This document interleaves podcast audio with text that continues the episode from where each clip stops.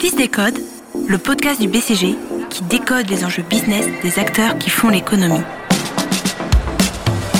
La raison d'être de l'entreprise, ça devient un critère clé. La révolution digitale, c'est avant tout un sujet où la différence va se faire à travers l'humain. Observatoire sur l'impact du, du Covid. 95% d'efficacité pour le vaccin de Pfizer, 94,5% chez Moderna, 70% pour le candidat de AstraZeneca. Jamais le développement d'un vaccin n'aura été autant scruté par l'opinion publique, les médias, les politiques. Mais comment s'organise l'industrie pharmaceutique dans cette course au vaccin? Peut-elle relever le défi de la vaccination à grande échelle? Quel impact sur l'industrie à terme? Marie-Anne Ferrero, directrice associée et membre du Centre d'expertise santé du BCG Paris, nous livre son analyse sur qui bénéficie de la course au vaccin. 200 candidats vaccins contre le Covid. C'est un effort sans précédent. À titre de comparaison avec d'autres maladies infectieuses comme la malaria ou la tuberculose, il y a actuellement moins de 100 candidats vaccins en cours de développement.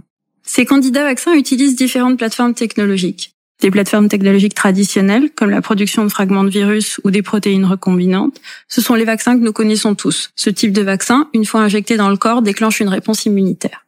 Et puis, il y a des plateformes technologiques nouvelles, comme l'ARM messager ou les vecteurs viraux. Dans ce cas-là, les vaccins contiennent du matériel génétique du virus et visent à faire produire les antigènes directement par l'organisme du patient. Ces technologies sont encore émergentes et ne comptent aucun vaccin disponible. Aujourd'hui, il y a une dizaine de candidats vaccins en phase 3, les essais cliniques chez l'homme. Trois acteurs sont particulièrement avancés dans le développement du vaccin. AstraZeneca, qui s'appuie sur l'université d'Oxford, Moderna et Pfizer qui a un partenariat avec BioNTech. Habituellement, il faut plus de 10 ans pour développer un vaccin. Aujourd'hui, les laboratoires se sont engagés dans une course pour le développer en moins de 12 mois. Comment a-t-on pu développer un vaccin aussi rapidement? Quatre points essentiels. Le premier, la disponibilité des données précliniques qui ont permis très vite de s'engager dans les essais cliniques chez l'homme. Le deuxième, la parallélisation des activités c'est-à-dire la réalisation en parallèle des essais cliniques et de la production du vaccin pour que celui-ci soit disponible dès l'enregistrement. Le troisième point, une implication et une disponibilité extrêmement forte des autorités réglementaires qui analysent quasiment en temps réel les données qui proviennent des essais cliniques pour avancer très vite.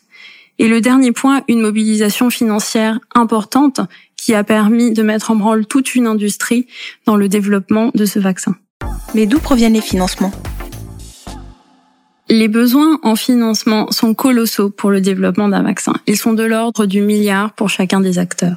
Il y a deux types de besoins en financement. Le premier, le financement de la R&D, les essais cliniques qui sont réalisés chez l'homme. Le deuxième financement, c'est pour les activités de production, qui sont faites aujourd'hui à risque, mais qui sont essentielles pour avoir rapidement accès au nombre de doses nécessaires de vaccins. Ces financements se font sous forme de précommande de vaccins. Il s'agit de partager les risques en cofinançant les matières premières pour la production du vaccin lui-même. De nombreux pays, pour garantir à leur population l'accès au vaccin, ont signé des contrats, d'ailleurs de multiples contrats avec l'ensemble des acteurs, pour pouvoir gérer le risque que certains acteurs n'aillent pas au bout de leur développement. Outre le financement des vaccins, je distingue cinq grands défis. Le premier qui est d'ordre scientifique et qui, au-delà de l'efficacité très positive que nous avons pour les premiers résultats, il s'agit de savoir quelle est la durée d'immunité qui est encore une grande inconnue. Outre les financements, quels sont les grands défis liés à cette course au vaccin? Les autres types de défis sont d'ordre plus logistique, à savoir les capacités de production. Est-ce qu'on sera en mesure de vacciner l'ensemble de la population? Les conditions d'acheminement, de stockage et de distribution de ce vaccin, qui sont nouvelles aujourd'hui compte tenu des conditions de température qui sont requises. Le troisième sujet, quels sont les plans de vaccination? Quel est l'ordre de vaccination des populations? Et enfin, quelle est la confiance que les citoyens vont accorder à ce vaccin? Il faut faire preuve d'énormément de pédagogie pour pouvoir justement embarquer l'ensemble des populations dans cette vaccination. Et enfin, cette crise est-elle une opportunité pour l'industrie de la santé? Aura-t-elle un impact durable sur l'industrie pharmaceutique? Alors cette crise aura permis une mobilisation sans précédent de l'ensemble des acteurs pharmaceutiques. Elle a favorisé de nombreuses collaborations scientifiques, elle a focalisé massivement les financements pour le développement du vaccin, elle a permis d'engranger des connaissances exceptionnelles sur de nouvelles technologies qui étaient émergentes jusque-là. Le deuxième point, c'est qu'elle a permis de travailler différemment aussi à cette industrie pharmaceutique, notamment dans les liens avec les régulateurs.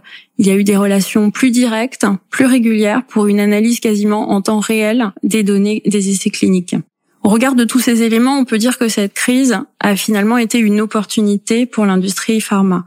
Elle est aussi une opportunité pour nous tous citoyens puisqu'elle a permis une prise de conscience sans précédent des politiques, des politiques au niveau national mais aussi au niveau européen, sur le fait qu'il est nécessaire de se préparer beaucoup mieux à ces crises sanitaires.